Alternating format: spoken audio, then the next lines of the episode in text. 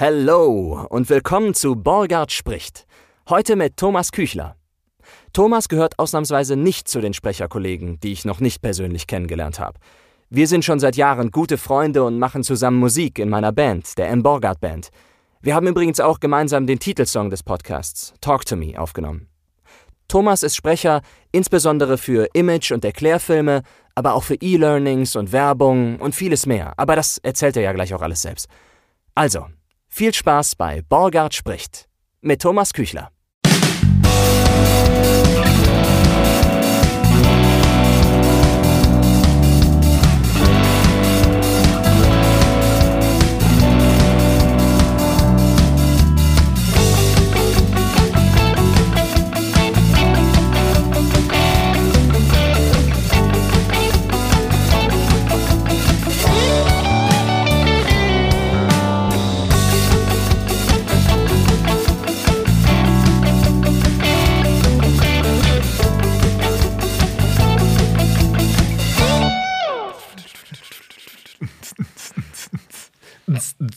Hallo Thomas, du singst das Intro noch mit, höre ich gerade. Dabei hast du nur Bass gespielt und gar nicht Schlagzeug bei dem Intro. Das ist richtig, aber ich fühle natürlich den Beat. Ja, ich fühle auch unsere Freundschaft, Thomas. Das ist ah. sehr, sehr ah. schön. Und wir Wenn, schauen uns tief in die Augen dabei. Ja, das denn wir kennen sehr. uns nicht nur, weil wir uns gerade hier getroffen haben und zufällig jeder vor einem Mikrofon sitzt, sondern wir kennen uns schon jetzt ein paar Jährchen, fünf. Oder so? Äh, nein, wir kennen uns schon länger. Ich habe dich äh, quasi 2013 im Sommer ich auf mag Facebook dich erst seit fünf Jahren. Ach so, ja gut. Aber ich hatte dich schon vorher aufgegabelt, weil ich gespürt habe, dass da draus was werden kann. Ah, 2013 okay. hast du ähm, in Facebook geschrieben, dass du äh, ein fantastischer Singer-Songwriter bist. Hast du natürlich nicht so formuliert, aber das habe ich dann so empfunden. Und äh, dass du eine Band suchst. Und äh, wir waren gerade von unserem Singer-Songwriter verlassen worden und waren glücklich ähm, dich zu, äh, gefunden zu haben. Ja, ich war sehr glücklich, dass du geantwortet hast, ähm, weil da plötzlich, ich habe gedacht, ich würde gerne eine Band zusammenstellen irgendwie. Und plötzlich ja. meldet sich eine komplette Band bei mir, genau. die sich schon kennt, ja. die untereinander schon gut spielen kann. Hm. Da habe ich gedacht, ja, da, den muss ich treffen. Und das hatte ich, glaube ich, bisher noch nie erzählt. Ich habe dann, ähm, du hattest damals so ein ganz furchtbares, äh, schreckliches Profilfoto bei dir bei Facebook drin. Und da habe ich zuerst gedacht, was ist Kann das denn für ein sein. Typ? Doch, doch, doch, doch, pass mal auf jetzt. Mhm. Nämlich, deine vorherige Band, eure vorherige Band hieß ja Planet Moon. Ja. Und da hattet ihr mal Fotos gemacht, wie ihr euch irgendwie fertig macht im Badezimmer, so, das war dieses Konzept. Ah, und ich habe meiner, mittlerweile meiner Frau, da, damals meiner Freundin, das Foto gezeigt, gesagt, ja, guck mal, hier hat sich einer gemeldet bei mir, der wird gerne Band. Genau. Und du bist, äh, erzähl, was du machst auf dem Foto, das ist furchtbar. Ich, ich hänge vor dem Spiegel und äh, versuche mit einem verzerrten Gesichtsausdruck und einem äh, kleinen Wattestäbchen meine Ohren zu säubern. Genau. Und die Nathalie ja. sagte doch zu mir, geh da auf keinen Fall hin, du kommst nie wieder aus diesem Haus raus, wenn du da, das ist, das ist doch nur, das ist irgendeine, der will dich doch nur in seinem Keller, was weiß ich was. Genau, du wirst in kleinen Teilchen unter dem Teppich verteilt. Weil auf dem Foto stand ja auch nicht drauf, das ist übrigens unser altes Bandfoto, nimmt das nicht so ernst, nee. sondern ich dachte, okay, da ist jetzt ein Typ, also der stellt sich gerne mit Oropax, nicht Oropax, wer ist Q-Tips? Q-Tips, ja, um den Markennamen nochmal, aber genau, äh, tatsächlich ja. heißt also erster Sponsor. Wattestäbchen, ja genau. Ja, wir haben damals eine Menge Kohle bekommen. Dafür, ein guter Deal. Nee, äh, dass man den Typen nicht so ernst nehmen soll, sollte, das sollte das Foto schon sagen, weil äh, das ist genauso wie bei vielen Xing-Profilen oder äh, LinkedIn-Profilen. Die Leute stellen sich unfassbar dar. Also man hat das Gefühl, das ist jetzt mal so der ganz amtliche Chef dieser Firma, das ist der ganz amtliche Manager, der unglaublich äh, ausdrucksstark in die Kamera schaut und dabei die Welt umarmt und äh, was weiß ich für tolle Ideen hat. Und äh, ich mag eigentlich eher die Fotos, wo man denkt, ach Gott, ja, ist ein Mensch. Und mhm. äh, der hat auch ein bisschen Spaß an allem und ist ein humoriger und der traut sich auch nicht nur schön auszusehen oder nicht nur präsentabel zu sein. Ja, ich finde auch, ähm, ich hatte gestern äh, das äh, Instagram-Profil für die Sprecher Michael Borgert und diesen Podcast hier ähm, mhm. habe ich ähm, aktiviert. Und dann habe ich auch Fotos dafür gep darauf gepostet und äh, habe hab mich echt schwer getan zu sagen, ich bin professioneller Sprecher, auch für Synchron und Hörspiel, sondern wollte eigentlich zu jedem Bild nur Quatsch schreiben irgendwie. Ja. Hier sitze ich in meiner lustigen Kabine. Wenn man furzt, hört man es im Mikro oder irgendwie sowas. Aber ähm, weil ich, weil es einfach, es ist mehr in meinem Naturell, sowas zu schreiben, als zu sagen, look at me. Du bist einfach albern. Ich bin, also, einfach, ich bin einfach ein alberner Michi. Dr. Alban, sozusagen. Jedenfalls haben wir uns dann äh, getroffen. Ich bin bei dir vorbeigegangen und dachte, ach Mensch, toll, nette Familie, tolles Haus. Hier keine Q-Tips weit und breit, das wird alles in Ordnung laufen so. Ja, ja, wir haben, ich habe ja dann äh, gedacht, okay, also äh, CD ist geduldig, ne, Band, Bandspuren, da kann man eine Menge machen. Geh mir den äh, mal live angucken, damit ich weiß, ob das aus so einer Miete mit dem Martin. Ja noch, ich hatte ja noch so vorgespielt. Ja, ja, nee, nee, ja, wir, ja, aber unwillentlich. Also du warst ja in, das war so eine, so eine, so ein kleiner Laden. Ähm, auf der äh, in, in Kalk, in, Kalk ja, ja. in dieser gemütlichen, etwas jugendheimmäßigen Atmosphäre äh, hast du dann da deinen Auftritt gehabt und ich äh, war fasziniert, weil du hast exakt so geklungen wie auf den Aufnahmen. Also Gitarre, Gesang, Präsentation, ja, es, es war alles. Heute, es war Playback. Es, Nee, danke, vielen Dank. Das, das nett. Ich, ja, so, äh, was das heißt soll nett? keine Ja, Lobhudelei-Podcast nee, nee, nee, überhaupt nicht. Aber es, äh, das war mir einfach wichtig, dass das, was da, was da auf dem Band ist, dass das eben auch äh, und da das Thema Authentizität äh, kommt ja dann direkt ins Spiel. Ne? Und das ist, glaube ich, auch ein ganz gutes Thema für unser weitiges, weiteres Gespräch heute, weil das äh, werde ich häufiger sagen müssen heute, dieses blöde Wort Das Authentizität. blöde- Authentizität. Authentizität. Wann habe ich denn dann oder wann haben wir denn dann gegenseitig voneinander rausgefunden, dass wir tatsächlich auch beide Sprecher sind? Sehr früh oder? Weil, also ich kann mich nicht daran erinnern, dass ich dich weiter noch gestalkt habe, nachdem ich dieses Q-Tips äh, äh, äh, Ohrenbild da gesehen habe. Da habe ich, Ja. glaube ich, erstmal den Bildschirm verbrannt danach. Du hast äh, wahrscheinlich dich erstmal fokussiert auf die äh, wichtigen Dinge, lass die Band äh, Ja. zum Leben erwecken.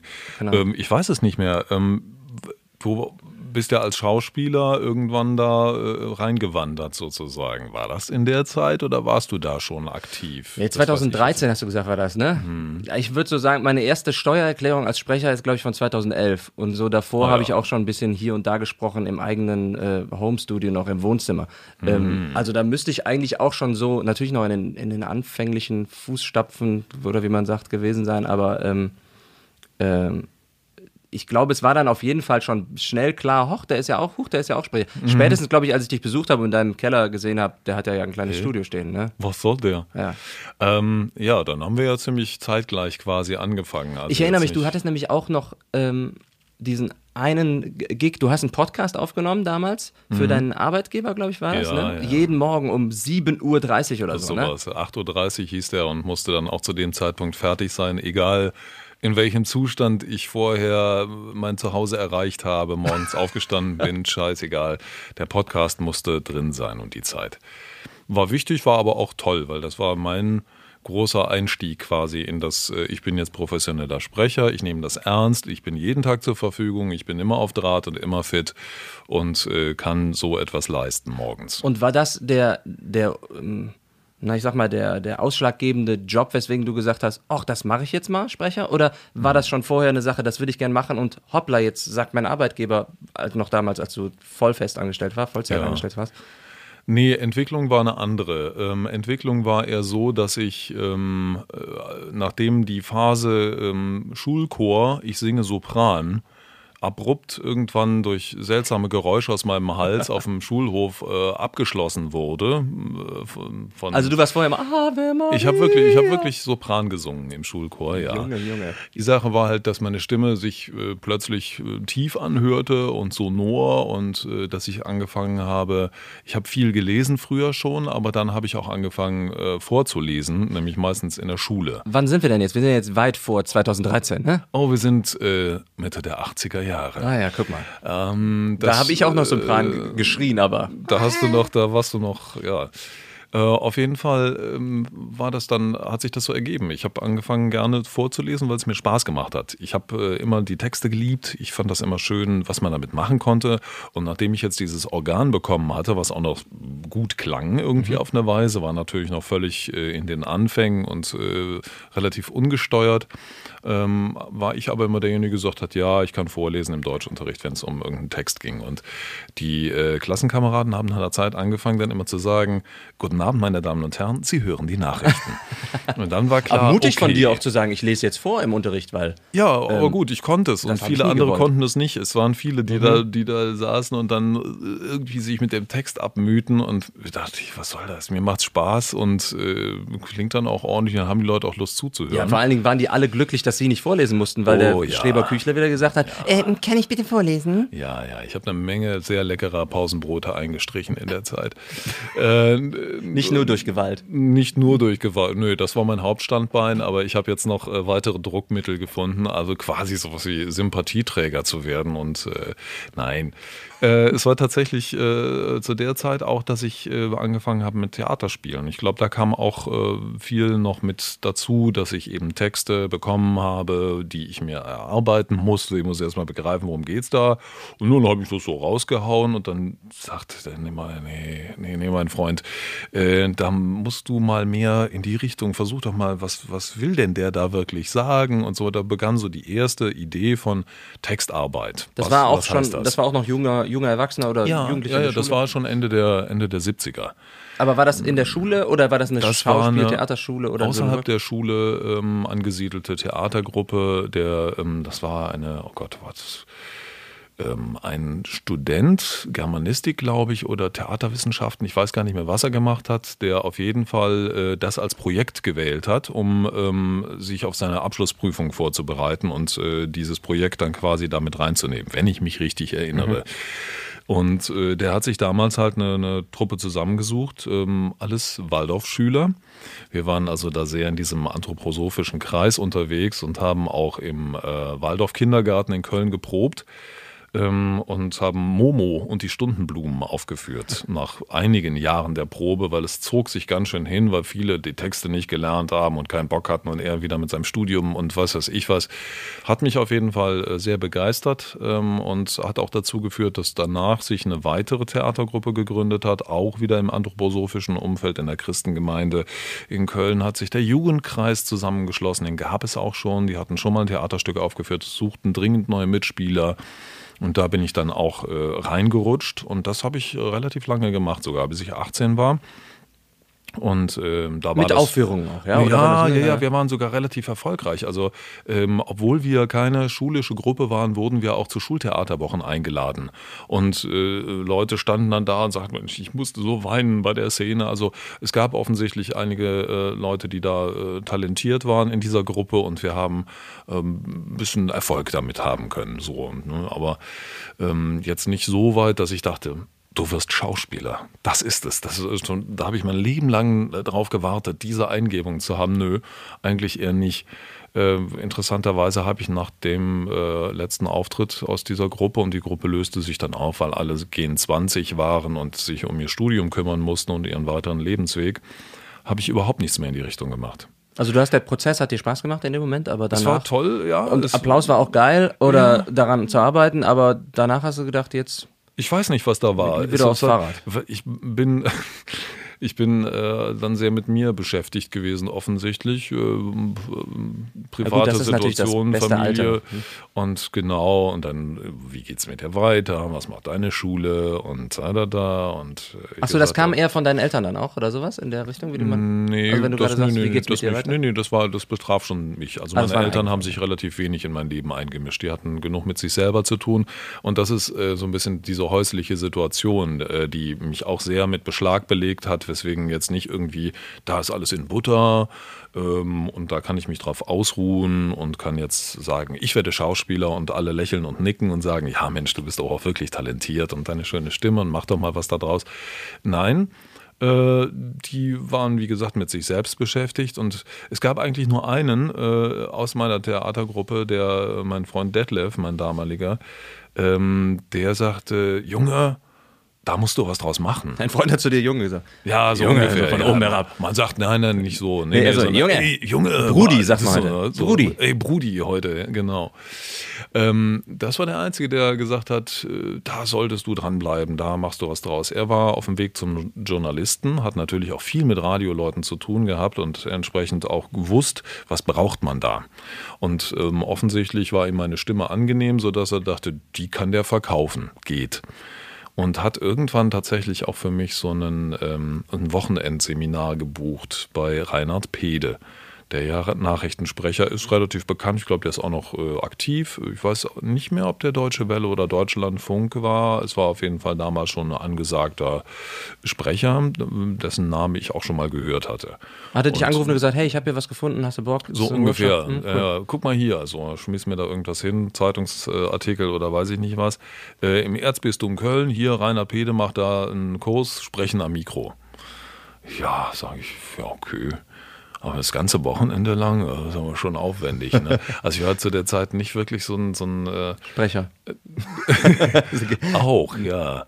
Ja, ähm, ich äh, tauchte dann auf und es war, äh, war interessant. Äh, da waren viele Journalisten, die lernen sollten, wie es ist, wenn man am Mikro sprechen kann, richtig, weil viele tun das und können das nicht so wirklich gut. Mhm. Äh, betonen immer auf ein Verb am Ende des Satzes, was mich wahnsinnig macht auf Dauer, wenn ich den zuhöre.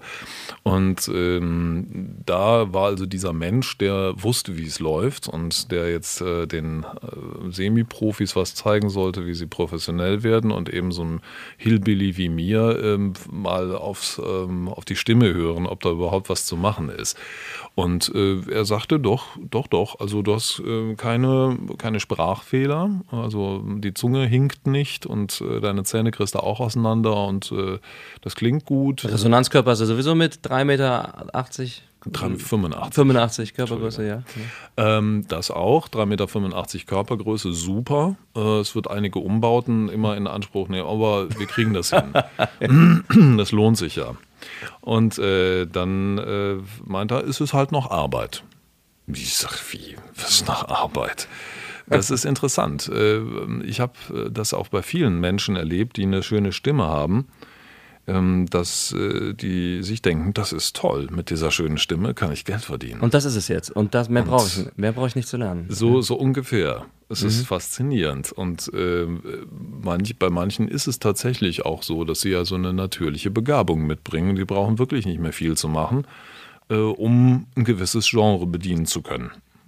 Also interessant, äh, wie, wie dann jemand plötzlich da sitzt und Hörbücher vorliest, stundenlang und es wird hier keine Sekunde langweilig. Und dieser Mensch, von dem ich da gehört und auch den ich gehört habe, der war kein Profisprecher. Aber der hat das in einer Art und Weise vorgetragen, dass du einfach Bock hattest zuzuhören. Der hat da die Charaktere vor sich gesehen, der war irgendwie im Flow und dabei keine Sekunde langweilig. War echt der Knüller. Und ähm, Dachte ich, ja, so einer bist du ja auch. Ne? Du hast ja jetzt auch, auch Schauspiel. Knüller? Ich bin ein Knüller, ich habe Schauspielerfahrung, alles tipi. Ne? Dann brauche ich bloß da mal jetzt, ich muss nur eine kleine Publikation machen hier aller Webseite. Das bin ich, Freunde. Dann laufen sie mir die Türe jetzt, ein. Ne? Genau. War äh, anders. ich habe äh, durch diese ähm, Geschichte mit dem Rainer Pede gedacht, jo, arbeiten an der Stimme, ja, ja, kann man ja mal machen. Was empfiehlt sich denn da? Dann gab es ähm, klassischen Gesangsunterricht, habe ich genommen, tatsächlich bei einer Opernsängerin und äh, festgestellt, dass ich äh, einen enormen Stimmumfang von irgendwie drei, dreieinhalb Oktaven habe oder irgendwie sowas hat die da ausgemessen. Ich weiß nicht, meinte auf jeden Fall. Ja, bei den 3,85 Meter, oh. Ja, es teilt sich dann gut auf. Mhm. Ne? 3,90 Meter wäre optimal gewesen. Erste Oktave Oktaven, bis zum Knie, aber, zweite bis zum Ja, genau. Ne? Das ist das auch die Stimme sacken lassen. Genau. Ähm, bis ins Schienbein. Bis ins Schienbein, bis es etwas knöchern klingt im Ganzen. Auf jeden Fall ähm, habe ich das gemacht und dann habe ich Sprechunterricht genommen und dann habe ich Schauspielunterricht genommen und immer gehofft, dass doch dann jetzt da auch mal was passieren müsste. Wo, wo hast du denn gehofft, dass was passiert? Also was war, es gab die Publikation auf der Webseite und ja, wo sind wir denn jetzt gerade? Sind wir schon in den 90ern oder später? Da sind wir ähm, schon Mitte der 90er, als ja. da der Beschluss langsam äh, klar wurde, da kann man mal mehr draus machen. Aber man muss anmerken, zwischen nebenher hast du trotzdem eine Ausbildung gemacht und warst eine, hast eine, eine Feststelle angenommen, also hast gearbeitet, ne? Du warst jetzt nicht der, ja. der kellnernde ähm, Nee, nee, nee, ich war nie so Schauspieler. So der, ich, bin, ich bin der Künstler, ich bin zu höheren Berufen, aber ich muss leider noch äh, mein Geld auf andere Weise verdienen. Das, interessanterweise nein. Ich habe ähm, ähm, angefangen äh, zu studieren. Äh, Germanistik und Pädagogik, Philosophie und Sprachwissenschaften. Jausa.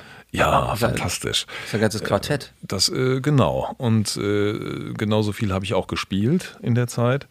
Ähm, das heißt, ich habe viel Musik gemacht äh, und habe viel rumgekaspert und äh, mich mit Freunden getroffen und Abende äh, rumgehangen und auch Morgende noch rumgehangen und äh, einfach so die klassische Studentenzeit, aber ähm, ohne dass dann irgendwann da was bei rausgekommen wäre. Ich habe äh, leider noch vor Abschluss meines äh, Grundstudiums irgendwie alles aufgeben müssen. Das hatte auch damit zu tun, dass ich einfach keine Kohle hatte. Mhm. Das BAföG-Amt hat mir ganze 136 Mark zur Verfügung gestellt und das reichte irgendwie für nichts. Und dann habe ich angefangen, nebenbei Computer zu bauen.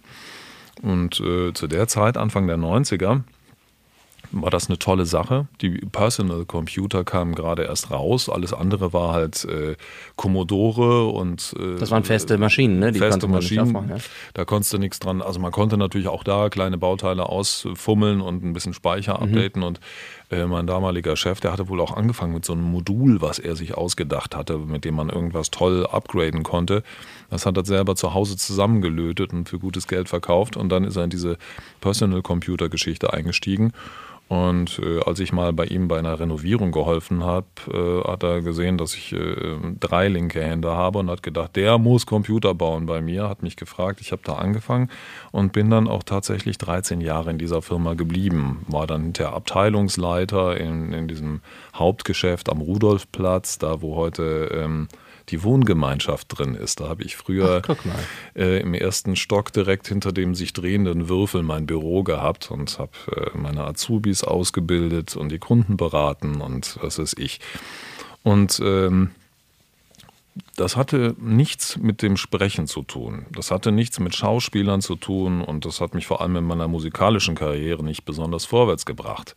Also ich wollte dich gerade fragen, hat es dich eher ausgebremst in manchen Interessanterweise hat es mir eine Kompetenz verliehen, von der ich nie geglaubt hätte, dass sie irgendetwas mit dem äh, im Hinterkopf ständig schwebenden, ja, aber du machst doch was mit deiner Stimme und du bist doch, das kann doch nicht dann das der Endpunkt sein. In es welchem Bereich? Viel mehr damit zu das ist ja das Interessante. Wenn du ähm, Menschen etwas erklären möchtest und du willst, dass sie dir dabei zuhören, und dass sie Spaß haben, sich anzuhören, was du ihnen sagst, dann musst du gewisse Dinge mitbringen. Und das ist nicht nur eine Stimme, sondern auch die Art, die Stimme zu benutzen. Du musst in der Lage sein, dich in dein Gegenüber hineinzuversetzen, also eine gewisse Empathie, seine Sichtweise anzunehmen, äh, zu gucken, wo ist der gerade, wo muss ich den abholen, was weiß der schon, mit was würde ich ihn also beleidigen, wenn ich ihm das versuche zu erklären, weil er sagt, mein Gott, fangst du doch nicht bei Adam und ja. Eva an. Ne, sondern, Drücken Sie mal auf den Netzschalter.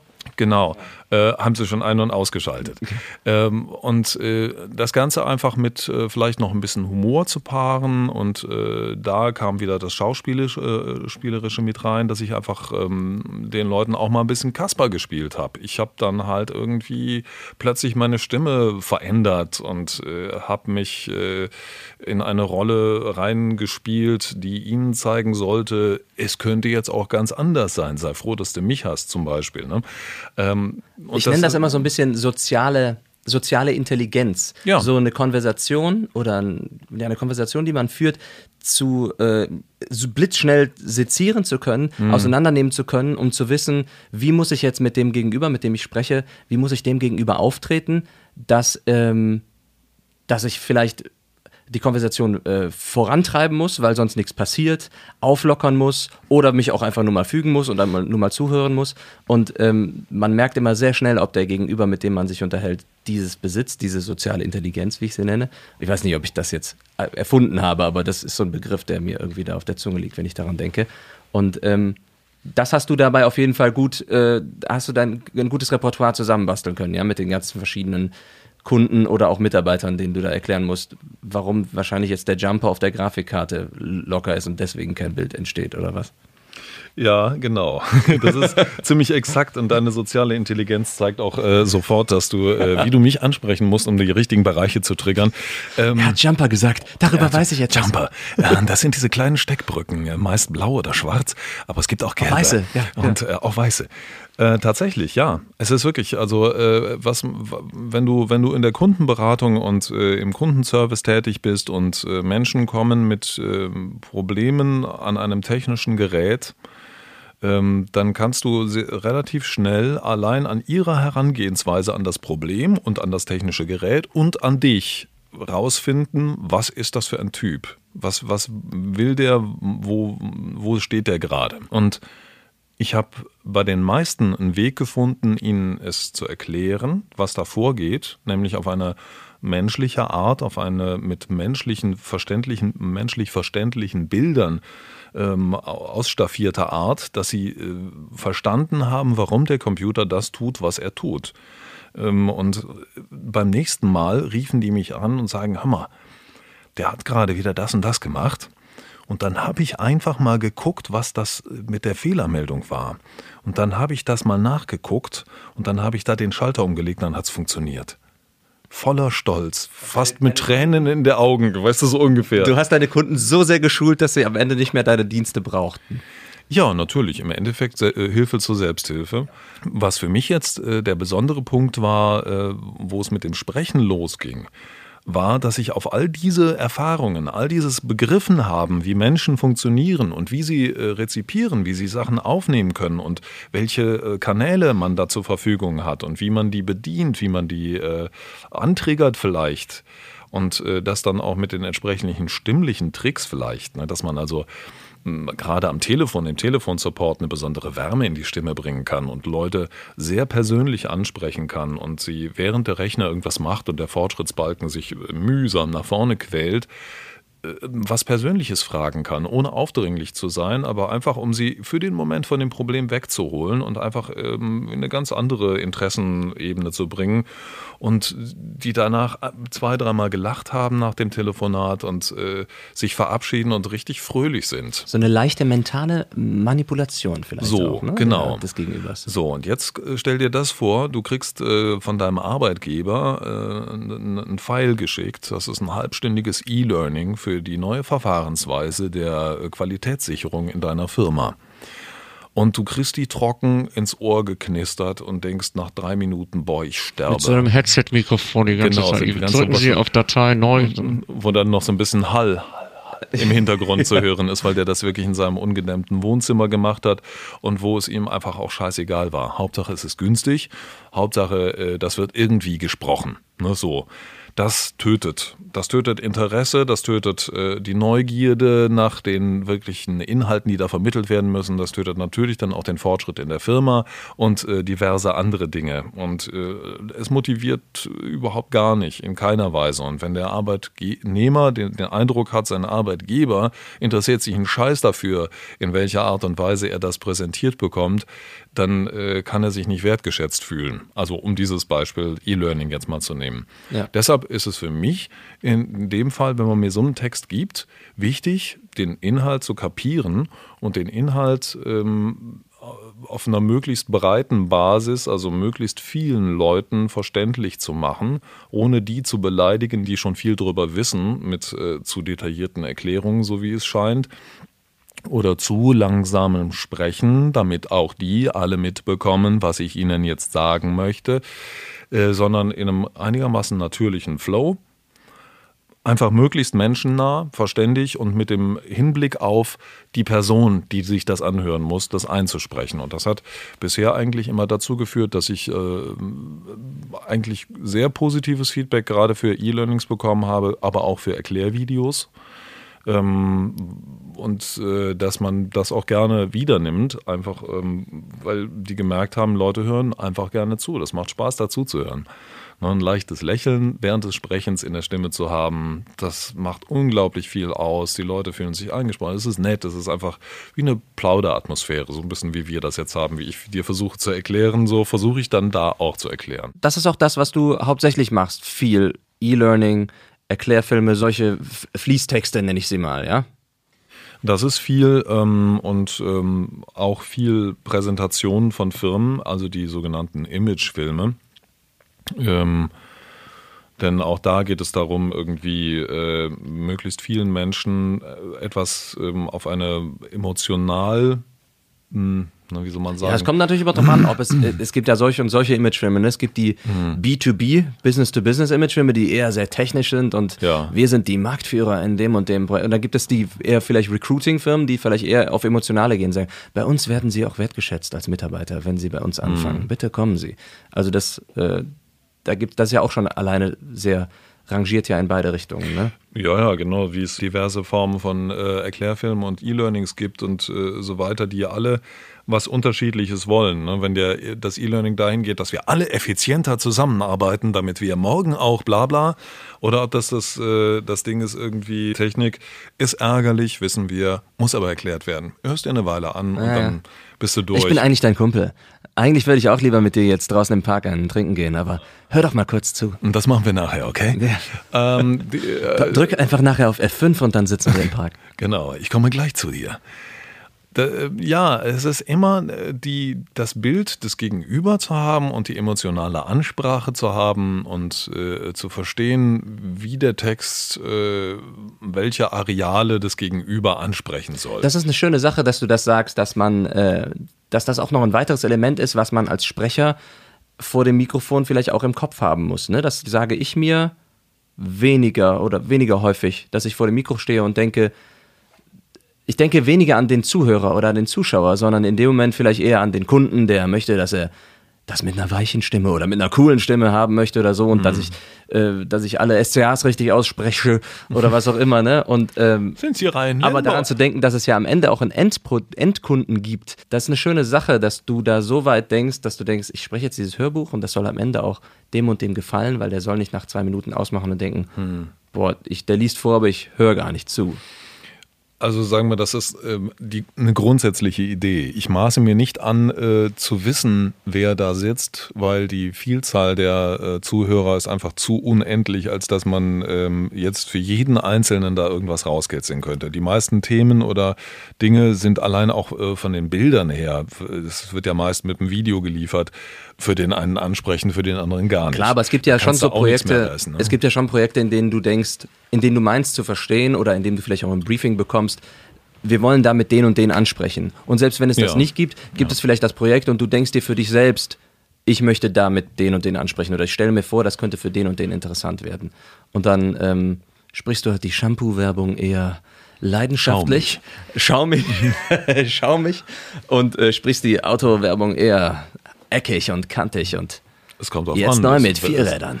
Es, deshalb fallen ja auch diese ganzen Werbungen und Sachen, die äh, völlig anders sind, äh, auch so immer so schön raus und äh, fallen viel mehr auf als äh, das Zeug, was man eh schon kennt. Du hast es dann aber irgendwann geschafft, dass tatsächlich Leute angesprungen sind auf deine ähm, Website oder deine Werbung oder deine Stimme jedenfalls und hast die ersten Aufträge bekommen, dass sich das so weit ähm, angehäuft hat, dass du irgendwann tatsächlich gesagt hast, ich mache jetzt einen weiten Sprung, du kannst das gerne zwischendurch noch ausfüllen, dass du irgendwann gesagt hast, hey, meine äh, Vollzeit-Festanstellung, die kann ich jetzt mal ein bisschen zurückschrauben, weil als Sprecher verdiene ich ja auch gut. Beziehungsweise jetzt nicht nur finanziell, sondern als Sprecher möchte ich das gerne auch noch weiter pushen. Dafür brauche ich mehr Zeit. Ja, ähm, es ist tatsächlich auch schon Mitte, Ende der 90er dazu gekommen, dass ich erste Beauftragungen hatte bei unserem damaligen Bandproduzenten, der dann ein Studio aufgemacht hat, in dem er ähm, Jingles produziert hat für auch größere Firmen und äh, für Lotto zum Beispiel hat er sich beworben für eine Kampagne. Da habe ich irgendwie fünf, sechs verschiedene Spots äh, gesprochen mit ähm, diversen Charakteren und äh, Dialekten und was weiß ich was. Ähm, das war eine gute Kooperation, weil er hatte wenig Geld und ich wenig Ahnung. Das heißt, ich konnte üben und er musste nicht so viel dafür bezahlen, dass ich übe. Und das Endergebnis war immer äh, wunderbar und dadurch hatte ich ein bisschen Demomaterial. Das ist ja, ähm, wie man äh, heutzutage auch äh, jedem neuen Sprecher, der reinkommt, erklären muss, äh, ohne Demomaterial bist du unbekannt. Es gibt dich nicht. Sieh zu, dass du gutes Demomaterial aufnimmst, dann können wir darüber sprechen, wo wir das veröffentlichen und wen du damit ansprechen kannst. Und das muss ja noch nicht mal Demomaterial sein von einem schon gesprochenen Job. Das kann ja auch komplett fiktives, erfundenes Zeug sein. Ja, ne? aber ich- ich es ist natürlich schöner, wenn man sagt, wenn man wirklich wie, irgendwie der neue Porsche, jetzt mit Fenstern, die auch öffnen. Kannst du faken, aber ähm, sagen wir, ich habe tatsächlich von vielen Werbeagent, also Werbeproduzenten gehört, die gesagt haben, ich möchte keine gefakte, ich möchte. Nee, nee, sorry, ich meinte jetzt in dem Moment, äh, wenn du sagst Porsche, bla bla bla, dann würdest du sagen, ich habe den Job tatsächlich für Porsche gesprochen. Genau, Nur wenn du Porsche-Job genau. gesprochen hast, dann brauchst du wahrscheinlich, bist du nicht mehr auf kleine Demos Dann, äh, angewiesen. nee, nee, das ist richtig. Oder aber, du machst was Gefaktes, Erfundenes und Genau. sagst, erfindest eine Automarke. Irgendwie. Ja, das wäre möglich äh, und das, äh, da habe ich auch keinen keinen äh, Bauchweh mit, das jedem zu empfehlen, das zu tun, weil viele dann so, ja, aber das habe ich doch nicht wirklich. Oder, egal, du musst ja mit irgendwas präsentieren. Ne? Ähm, dann gibt es natürlich auch die, die sagen, äh, ist mir egal, brauchst mir keinen Werbespot zu schicken, schick mir einen Imagefilm, ich kann mir das gut genug vorstellen, als ich wüsste, ob du dann ne, und so. Ja, klar. Naja, also auf jeden Fall hatte ich dann Ende der 90er diese Kleinproduktion, dann hatte ich die ersten ähm, Demos und äh, die habe ich dann tatsächlich immer hochgeladen und da konnte ich dann auch sagen, hier guck mal, hier hör mal und habe immer allen erzählt, dass ich Sprecher bin, obwohl das da noch lange nicht so weit war. Also von meinem heutigen Kenntnis- und Wissensstand auch äh, tatsächlich technisch und stimmlich nicht. Also das äh, damals, äh, ja, es klang okay und das war, das war das ein oder andere Mal habe ich einen Zufallstreffer gelandet, aber ähm, die Fähigkeit, im entsprechenden Moment genau den richtigen Ton zu treffen und genau die richtige Ausstrahlung zu haben.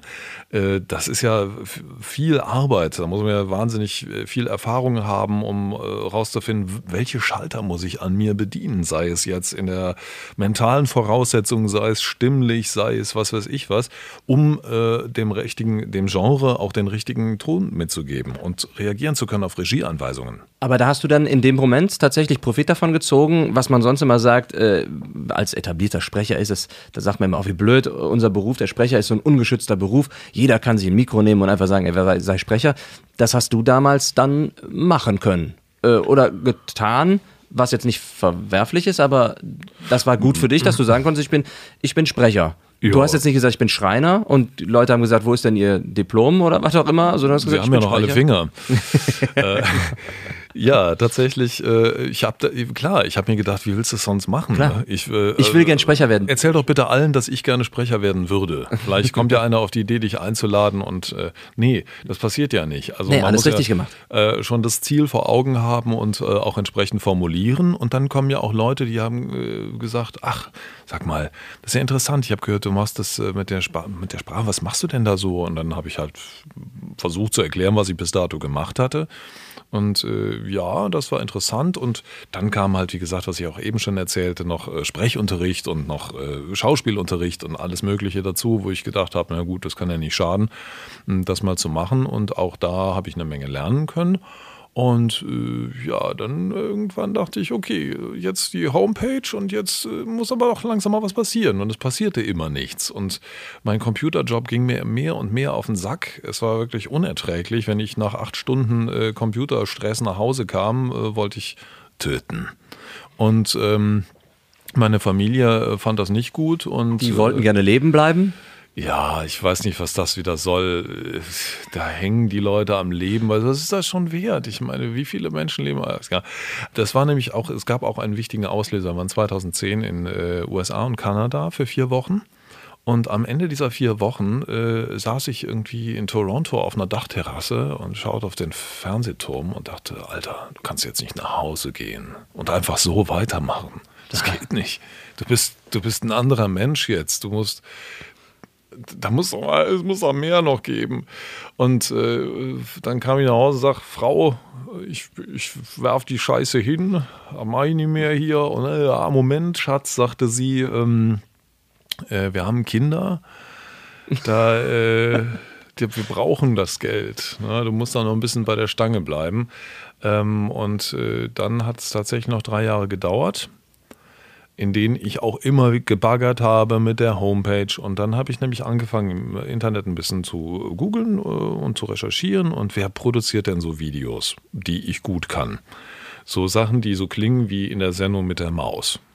Diese Art wollte ich gerne weitermachen. Da wollte ich was. Also such dir Erklärfilmproduzenten. Und dann habe ich äh, halt tatsächlich die Leute angerufen und habe denen gesagt, irgendwie hier, Sprecher, und würde gerne äh, in ihre Datenbank, haben Sie da was, geht da was und so, ja, können wir mal gucken und so. Und da hatte ich tatsächlich 2011 meinen ersten festen Kunden. Ähm, eine Firma aus äh, damals noch, ach Gott, irgendwo bei Hannover um. Und ähm, die sind dann nach Hamburg umgezogen und expandiert und war wichtig, wichtig. Und es kam dir vorher nie in den Sinn, schon mal Akquise zu machen oder weil du immer dachtest, die, die Webseite reicht? Nicht Oder? in der Form, ja, ja. Mhm. Ich habe halt immer so über Privatwege Akquise gemacht. Es war, es fehlte halt einfach dieser, dieser Moment, wo es genug war, wo es so, so gereicht hat mit allem anderen, dass ich dachte, okay, es ist kalt, ja, das Wasser ist tief, aber es ist mir jetzt egal. Ich gehe jetzt hin, jetzt kommt die Homepage, jetzt fange ich an rumzutelefonieren und äh, also ich musste mir schon Mut zusammennehmen. Ah, ja, okay. mhm. Ich hatte natürlich diese, was ich eben erzählt habe aus der Computerbranche, ich konnte gut mit Leuten reden, immer alles kein Problem. Aber äh, zu sagen, ich bin Sprecher, ich bin jetzt professioneller Sprecher, ich möchte das jetzt hauptberuflich machen da habe ich mir echt in die Hose gemacht. Das war ganz, äh, ganz gruselig. Ich weiß auch nicht, was da. Du hattest die E-Mails schon fertig und die Demos schon im Anhang, mhm. aber auf Senden hast du dann doch nicht gedrückt. So ein bisschen ungefähr, in die ja? Richtung ging das, ja. Mhm. Und ähm, ja, aber schlussendlich ähm, kam dann der Tag und ich hatte mein Studio und ich hatte diesen ersten Kunden, der sagte, ja, wunderbar. Der hat mir auch gute Tipps immer gegeben.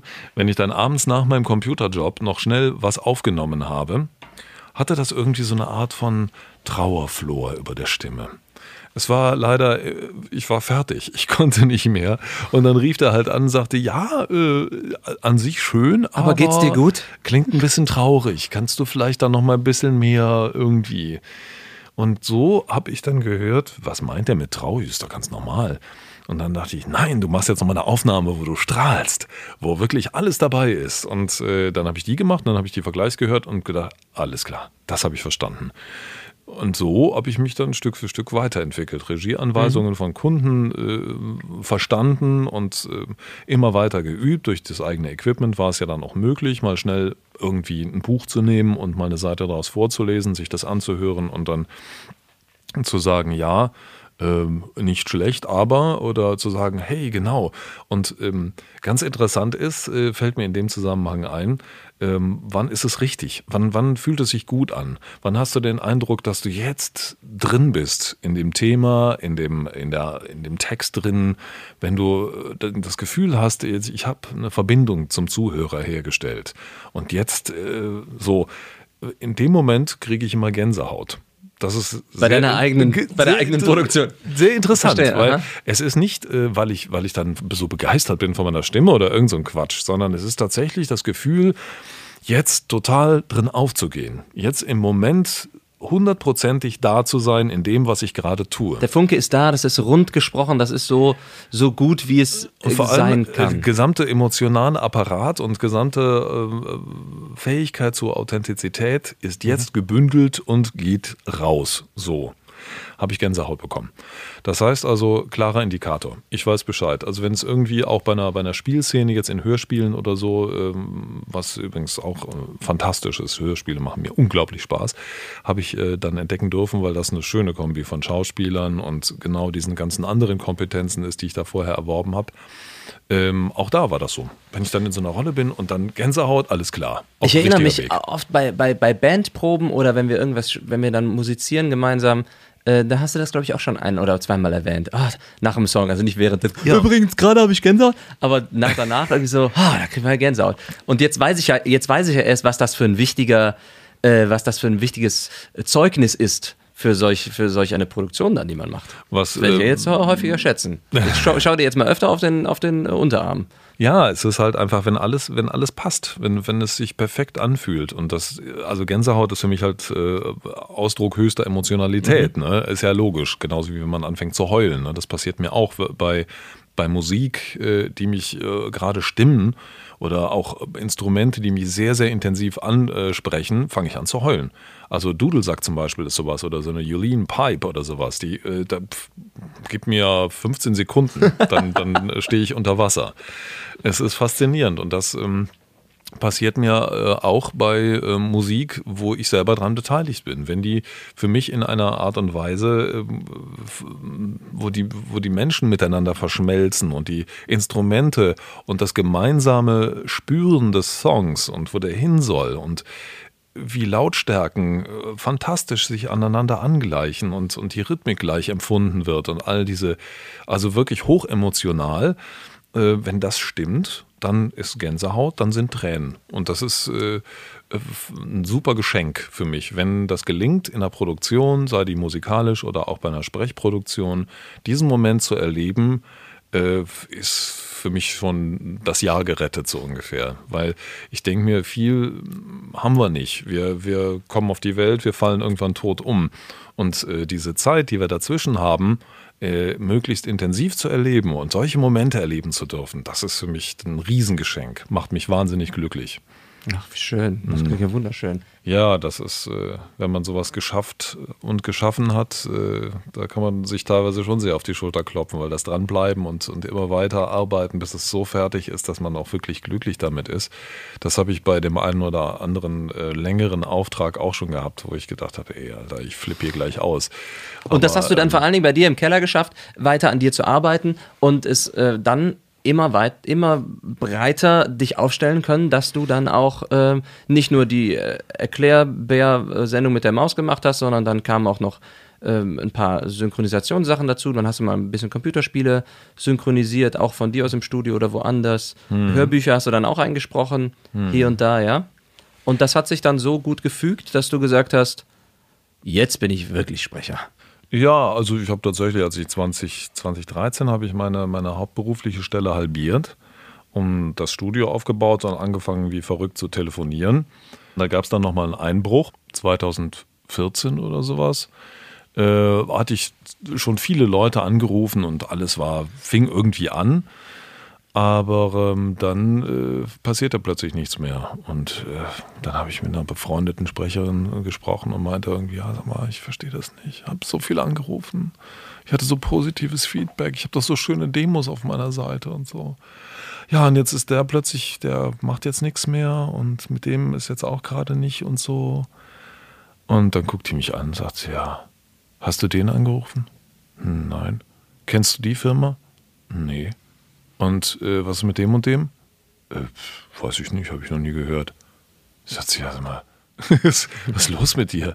Ja, so, das war so ein Weckruf mit leichten Schlägen, mit, mit so einem Tritt auf den Fuß, mit so einer, sag mal, hast du es noch alle? Du telefonierst 20 Leute an und glaubst, jetzt läuft der Laden? Nein. Ja, und die Wahrscheinlichkeit, dass irgendwer bei dir an der Tür klingelt und sagt, sind Sie zufällig Sprecher? Können Sie das für mich sprechen? So. Aber was, was dabei noch durchscheint auch, du hast dich reingehangen und für dich die Akquise gemacht, du hast im Internet gesucht oder Ja. wo auch immer noch. Aber ein weiteres Element dieser Akquise, finde ich, und da bin ich äh, großer Freund von, ist es einfach auch den Austausch mit eben anderen Kollegen zu haben, um äh, zu hören, wie machst du das denn? Was machst du? Vielleicht auch sogar bei wem? Bei wem hast du dich mal beworben? Nicht, weil ich deinen Job haben will oder so, sondern einfach, ich bin eher ein Freund davon zu sagen, ähm, kannst du mir mal ein paar Tipps geben? Ja. Ähm, ich sag dir, was ich weiß und so befruchtet man sich gegenseitig. Ja. Und ähm, dass dir da die Kollegin in dem Moment vielleicht noch drei, vier Adressen genannt hat, die du nicht kanntest, Ja. ist ja umso besser. Ja, Ähm, das, das war Gold. und vor allen Dingen toll von ihr, anstatt Ja. zu sagen, ja, schade für dich, Thomas, aber ich verrate dir nicht, was ich habe. Sorry. Ne? Ja, sorry. Bist ein bisschen dumm, ne? Okay, dann bau weiter Computer. Ja, na, Computer bauen ist auch nicht schlecht, Thomas. hm? ähm, ja, tatsächlich, war ihr wahnsinnig dankbar und äh, die hat wirklich dafür gesorgt, dass ich äh, begriffen habe, dass ich mehr kämpfen muss für das, was ich da erreichen will. Und ähm, seit dem Punkt äh, ist es auch bei mir so, dass ich gerne mit Kollegen, wo ich sehe, die baggern, die versuchen, ähm, zum Beispiel Kontakte tausche. Das haben wir ja auch schon gemacht, äh, dass wir uns einfach gegenseitig äh, Sachen geben. Jetzt ist bei uns auch das Glück, dass unsere Stimmlagen und die Art zu sprechen relativ unterschiedlich ist. weswegen uns- nicht, was du meinst. Genau. äh, dass wir uns also nicht ständig auf den Füßen stehen was, äh, und bei Kunden äh, in Konkurrenz treten. Das passiert ganz ab und zu mal, aber dann Aber ohne, dass wir es wollten. Ne? Also Ja, wir ja, haben schon natürlich. öfter voneinander gegenseitig erfahren, ach, hast du auch diese Anfrage Ja, bekommen? Ja, genau. ja, habe ich auch eine Ja. Mal geschickt.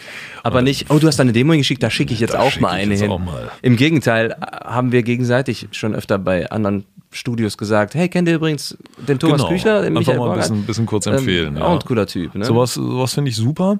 Glück gehört auch dazu, manchmal äh, jemanden zu treffen irgendwo. Deshalb geht man auch gerne mal auf Veranstaltungen, wenn Studios zu Sommerfesten, Winterfesten. Man muss äh, sich selber in die Position bringen, Glück zu haben, finde ich. Ne? Äh, genau. Glück ist mit der man kann, man kann sich die, die Chancen ein bisschen eröffnen, das ist wohl wahr.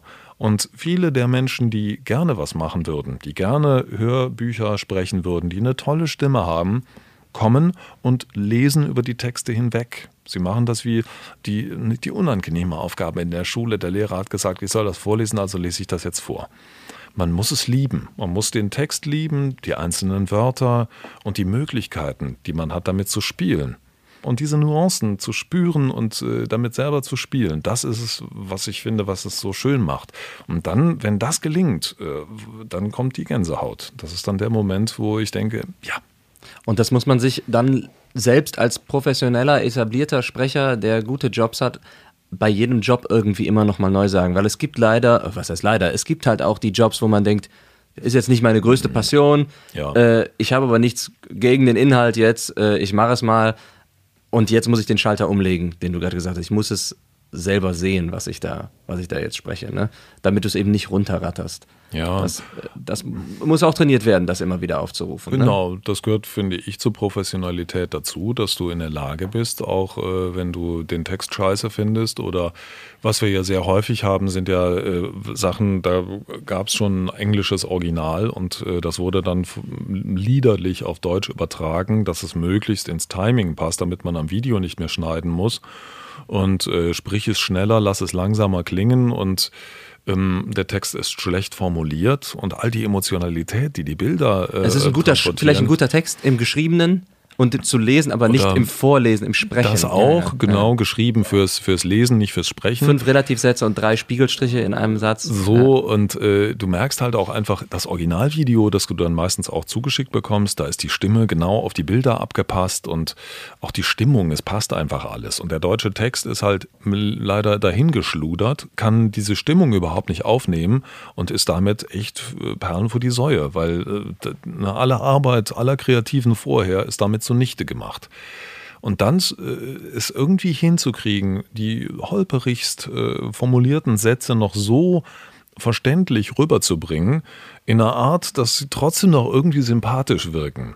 Das sehe ich als meine Aufgabe an. Ich denke, dass selbst die größten Profis äh, immer weiter damit arbeiten und daran kämpfen, äh, Texte sich zu erobern, sie zu erarbeiten, zu verstehen, sie sich zu eigen zu machen und sie dann so zu transportieren, dass sie selber denken, yo, Gänsehaut. Was siehst du denn für dich in Zukunft als Leidenschaft? Welche Bereiche du vielleicht noch gerne, wo du ein bisschen mehr die Fühler noch ausstrecken möchtest rein oder was du vielleicht noch vertiefen möchtest im Bereich Sprechen, Synchron? Tatsächlich ist es so, dass ich ähm, feststelle, dass das Schauspielern am Mikro in Hörspielen, in Hörbüchern äh, etwas ist, das ich gerne noch tatsächlich viel mehr ausbauen würde. Da habe ich noch nicht so viel machen dürfen bisher.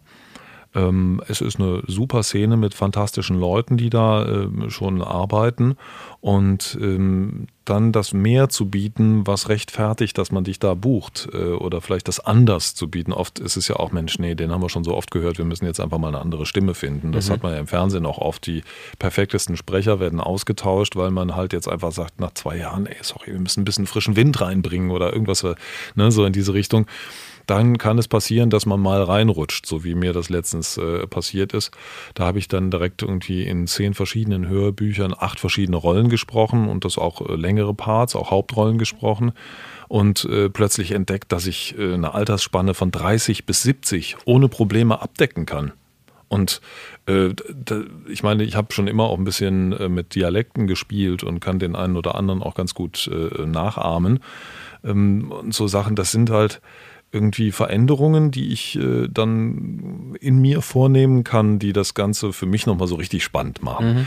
Und äh, in so eine Rolle reinzufallen, die Gänsehaut und mit anderen auch zusammen zu spielen, das ist natürlich das Größte, wenn man tatsächlich zu fünft oder so in so einem Studio sein kann und man wirft sich die Bälle gegenseitig zu, das ist natürlich das Allertollste.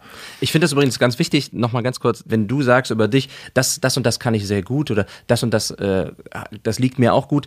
Ich empfinde sowas, wenn das mir ein Sprecherkollege sagt, ähm, oder sagen wir mal, wenn, wenn du es mir in dem Moment sagst, empfinde ich das nicht als Prahlen, sondern ich finde, das gehört ja dazu, dass du weißt, als der Sprecher, weißt, was in deinem Werkzeugkasten ist und welche Werkzeuge und Instrumente darin gut funktionieren, mit welchen du gut umgehen kannst. Ne? Also Ja. deswegen äh, finde ich das, sage ich vielleicht auch nochmal dem Zuhörer, der vielleicht jetzt hier denkt, was ist denn der Thomas Küchler für ein arroganter Otto? Meint, der Das könnte hier so so, der, oh ja, und Dialekte kann er auch noch, toll. Genau. Ähm, ich finde, das ist unheimlich wichtig, dass man sich, dass man das übt ähm, als Sprecher, Dialekte üben und dann sagen kann, nee, äh, Berlinerisch kann ich leider nicht. ever eine Kölsche Jung bin ich und das äh, das habe ich drauf. Läuft. Ne? Das läuft. Diese Art von Selbsterkenntnis, äh, die hat bei mir auch ein bisschen gebraucht. Ich habe tatsächlich am Anfang gedacht, "Ah, ich kann, ich spreche alles.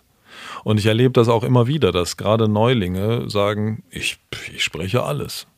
Sie sie würden das gerne tun, mit Sicherheit. Aber dann kann es dir passieren, dass jemand, äh, ich hatte einen Synchronworkshop mit der Stimme von Burger King und der war immer die Stimme von Burger King. Es ist, äh, äh, man, man hat ihm dann eine Mädchenrolle gegeben, damit er da mal rausbrechen muss, damit da mal irgendwas. Und äh, der Regisseur meinte, ja, das ist das Problem bei Leuten, die sehr in ihre Stimme verliebt sind. Zu Recht, die Stimme ist fantastisch, keine Frage. Und das, was er Und damit der macht, ist Kunde, Bombe. der ihn Geht bucht, will ja besser. meistens auch immer das haben. Ne? Ne? Oft genug. Also wenn du ein Ding so bedienen kannst, dass alle sagen, ja, das ist es, Fluch und Segen ist das. Ja? dann ist es Fluch und Segen und äh, du bist unter Umständen wie als Schauspieler auch auf manche Rollen festgenagelt.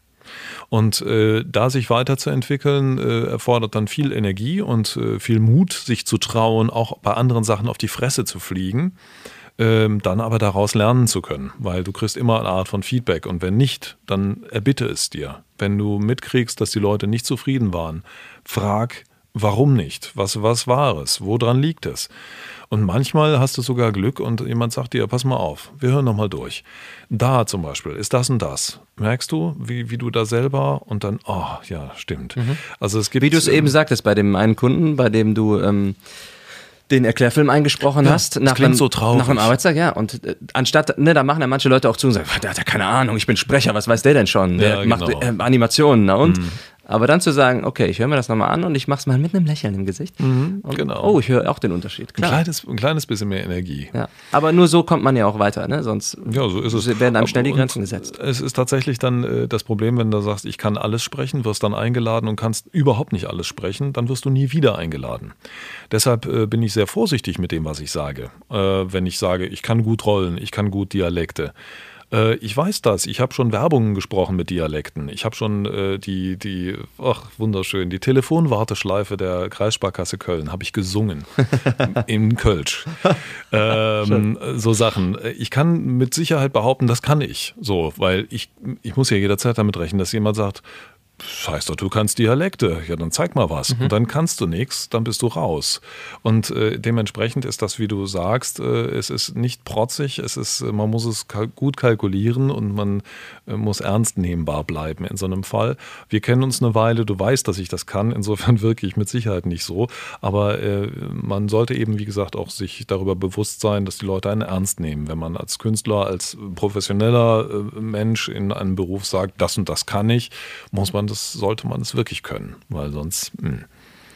Gibt es ein, äh, gibt es Projekte, wo der, wo die Zuhörer sagen können, ach, das ist das Thomas Stimme, die habe ich da schon mal gehört?